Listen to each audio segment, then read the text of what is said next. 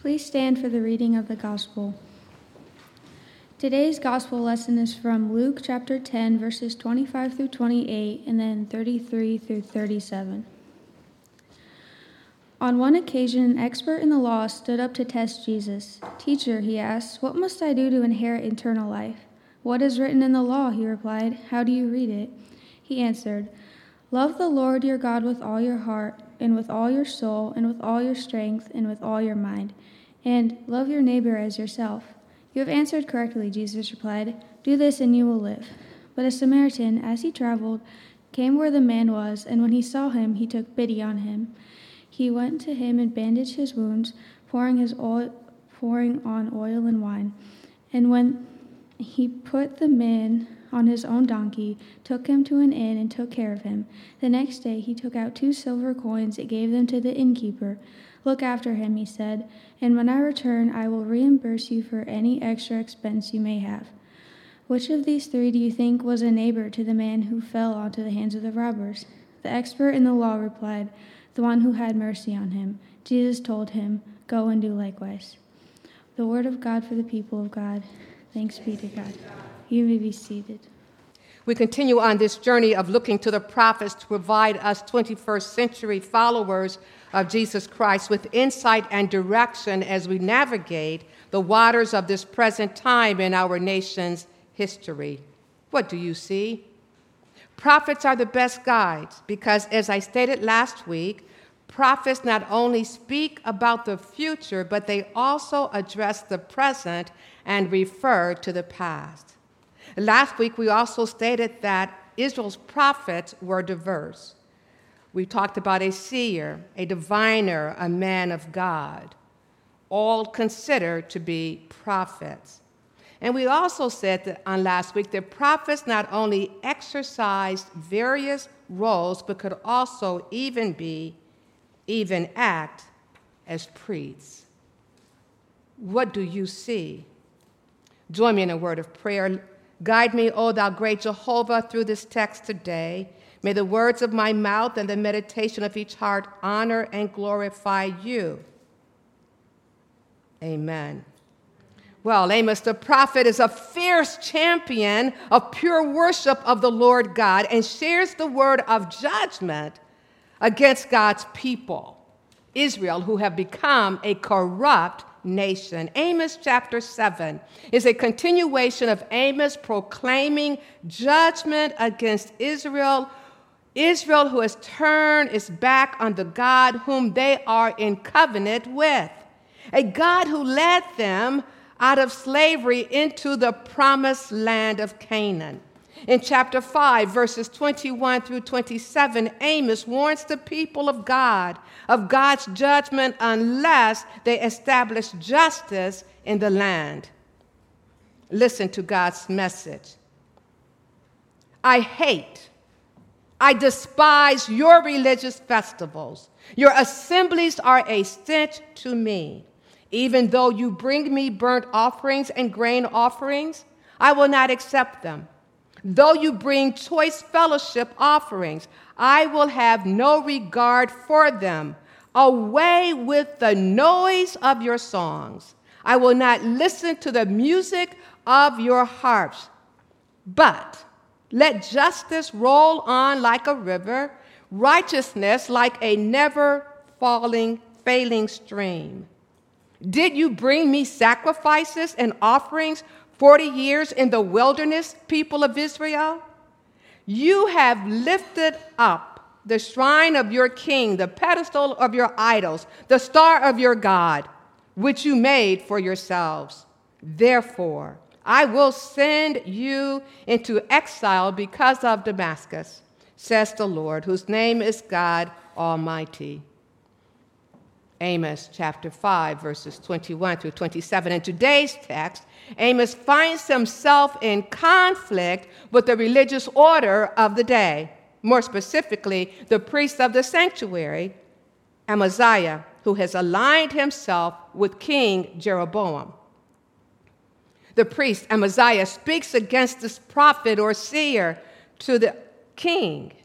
The priest informs the king, and you heard it in the reading, of a conspiracy that Amos is a part of. There is an attempt on the priest's part to have the king not deal with the reality of the state of the nation, Israel. Amaziah encourages the king to live in a state of denial. In a recent article in The Atlantic titled America is in Denial, United States Senator Mitt Romney stated, and I quote, when entire countries fail to confront serious challenges, it doesn't end well. During the past half century, we Americans have lived in a very forgiving time, and seeing the world through rose colored glasses had limited consequences. The climate was stable. Our economy dwarfed the competition. Democracy was on the rise, and our military strength made the U.S. the sole global hyperpower. Today, every one of those things has changed. If we continue to ignore the real threats we face, America will inevitably suffer serious consequences. End of quote. I have a question for you today. What denial are you living with? I have to ask myself the question what denial am I living with? What denial are we as a community of faith known as Evangel Heights United Methodist Church holding on to or living with? Yes, we want things to be different. If I were to take a poll and ask how many of you want things to be different in our nation, I'm pretty sure all of or the majority of the hands would go up. But do we really want to invest the time and energy required to make things different? There are those who may think, I don't want our state. I don't want our state to live in a state, our nation to live in a state of denial. I don't want to live in a state of denial. I want things to change. The late Bishop Michael Coyner wrote an op ed in October of 2013. The article was titled, The Government We Deserve. And it states My point is this we can complain about the government, but we get the government we deserve. We get the government we elect. We get the government that reflects the unhealthy trends in our whole American society. What is the answer? It is to be honest about the nature of human sin, a word which we seldom use, even in church. We have to confess that we all are the root of the problems we see in Washington. We have to quit destroying good and decent people who run for office. We have to elect people who reflect the higher American values. And we have to pray that God will forgive us for choosing the government we deserve. God bless America is more than a bumper sticker or a political slogan. It is a prayer for help. And we need God's help in the midst of this mess in Washington, in Indianapolis, and in every town and village in the U.S. End of quote. Yes, amen. Amos was a fierce champion of pure worship, pure worship of the Lord our God. And what we know is that worship takes place not only on a Sunday morning, worship is a lifestyle. Romans chapter 12, verses 1 and 2 reminds us of that. That we're to present ourselves as a sacrifice, living a life of worship.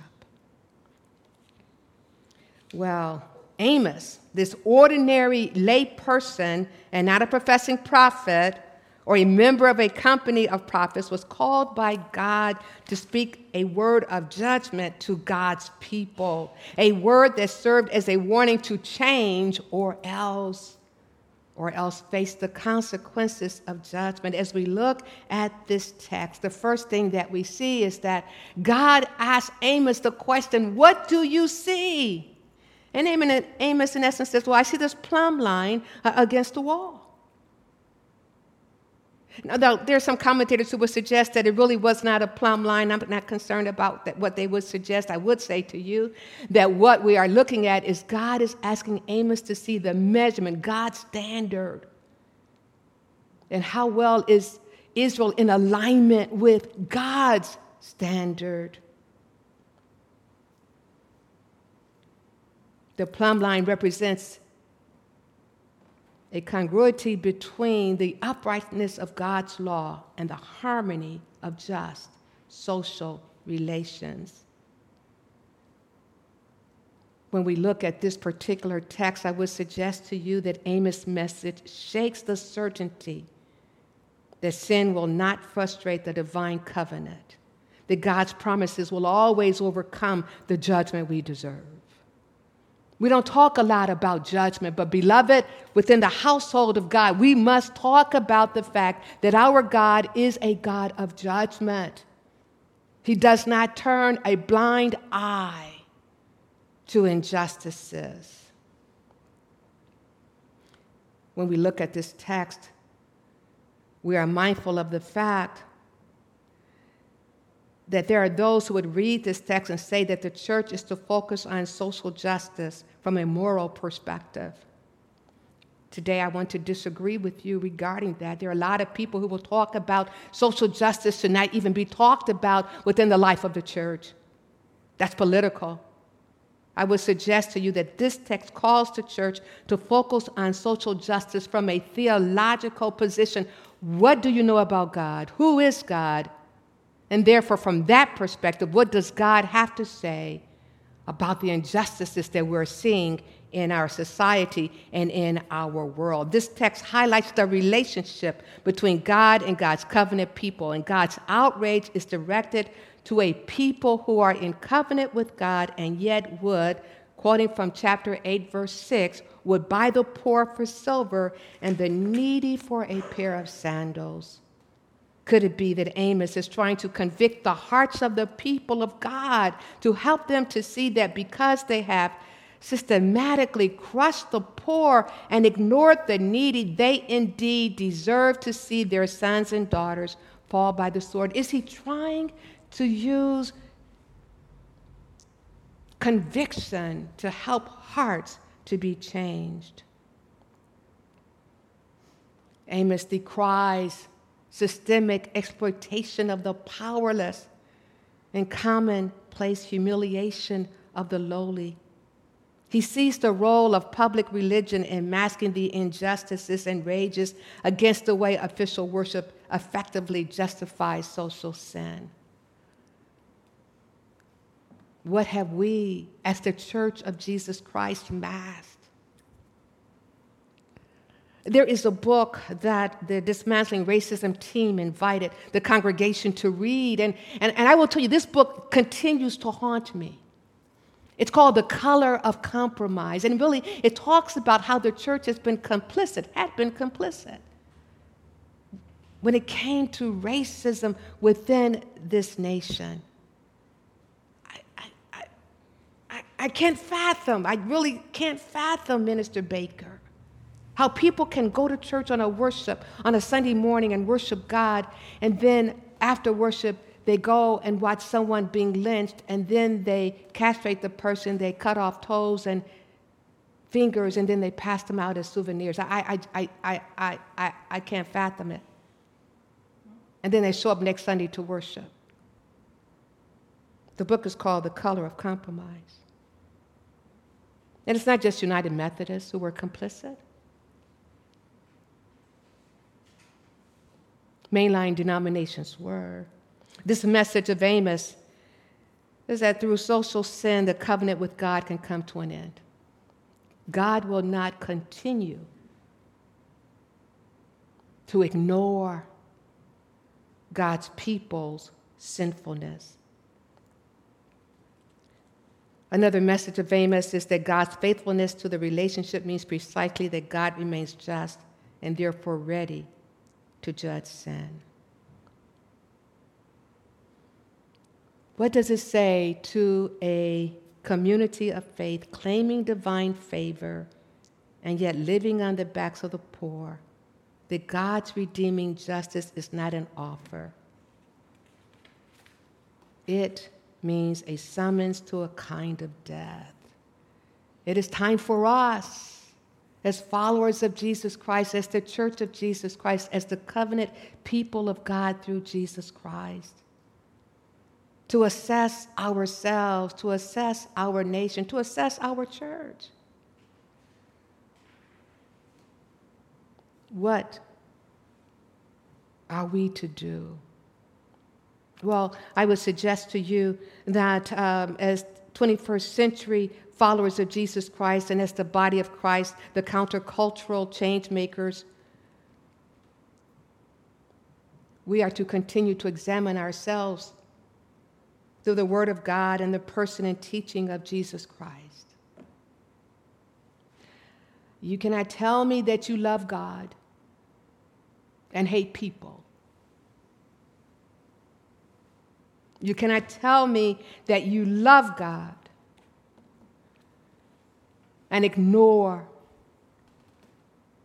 the socioeconomic distresses that people are living in, the food deserts that are present, the high morality, the high mortality rate here in Indiana. We are to hold our city, state, and nation accountable for the acts of injustices. I don't know about you, but it's easy when we see something on TV and we don't like it just to change the, the station. It's easy to ignore the truth that comes to us. And I will share with you, Evangel Heights Church family and friends in this sanctuary, and those of you who are worshiping online, somebody may be asking, but Pastor, what is the truth? It is really hard, isn't it? Because the same um, article that I quoted um, from Mitt Romney, I, I just saw it the other day, that same article that I thought was pretty clear and to the point I found myself uh, watching a cable news uh, station, and they took that same article. They did not deal with the, the meat of the article that talks about our no longer living in a state of denial. They focused on the person who wrote the article. What is truth? Who are you listening to? As I've said to you before, it's important to listen to just one news source. Listen to the other news sources that you think you may not agree with. And after you listen, pray and ask God to help you to know the truth. Think for yourselves. Do the research yourself. And don't rely on others to tell you what truth is. And then I would say to you that God's focus is on lifestyle and not lip service. I so appreciate uh, the prayers that Matt offered up this morning. I appreciate all of the prayers that are offered uh, on Sunday mornings by our laity. Matt in part said, you know, let us, let us get involved. Let us not um, be lazy. God's focus, beloved, is on lifestyle, not lip service. Yes. Finally, I would suggest to you that this particular text reminds us that we are to be available. We are called to be God's spokesperson. Amos was a layman. Yes, he was a shepherd. He also was a dresser of sycamore trees, which meant that he harvested the fruit from those trees. And so he traveled to those places where that particular tree was known to grow. He acknowledged to Amaziah, who tried to shame him because he did not have the credentials of the, an official prophet. Amos answered him, I, I was neither a prophet nor the son of a prophet, but I was a shepherd, and I also took care of sycamore fig trees. But the Lord took me from tending the flock and said to me, Go, prophesy to my people Israel. So do not allow anyone to shame you or discredit you because you do not meet their expectations. You are called to be faithful to the God who has called you through Jesus Christ to do the work that God has called you to do. And God sees and keeps a record of injustices. You remember? The Israelites were in Egypt in bondage. They cried out to God, and God rescued them. God keeps a record of injustices. I will just tell you that's one of the reasons why I, I do not find myself in total despair when I see lies proliferating throughout our nation, when I see people doing evil, because I know that this life is not all that there is, and there is a divine accountant who keeps the record of all injustices. Finally, continue to intercede on behalf of God's world after we, the church, clean ourselves up. Let's intercede. I want to go back to 2 Chronicles 7:14, which was the verse that I placed in my beacon article for this past week. God says, if my people who are called by my name will humble themselves and pray and seek my face and turn from their wicked ways, then I will hear from heaven and I will forgive their sin and will hear, heal their land.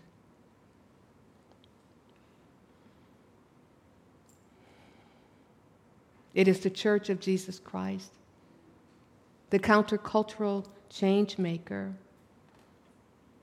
who's called to be the prophet in today's world. You, you, you, you. You're called to speak the truth. You're called to stand up and remind people of who the awesome living God is. Not someone created in man's image, but the one who has created man, woman, in God's image. Called to be a beacon light to the world. Let us pray. Loving and gracious Lord our God, we like to talk about anything other than judgment and yet we know that not only are you a God of grace, you are also a God of judgment. And so help us as your people to remind all that you long for us to be and to live as your people, that you long for the world to know who you really are. And so help us, the Church of Jesus Christ, the followers of Jesus Christ, individually and collectively, to remind the world, yes, of sin, and also to remind them of your antidote for this sin, which is Jesus Christ. It is in his name that we pray and give you thanks. Amen.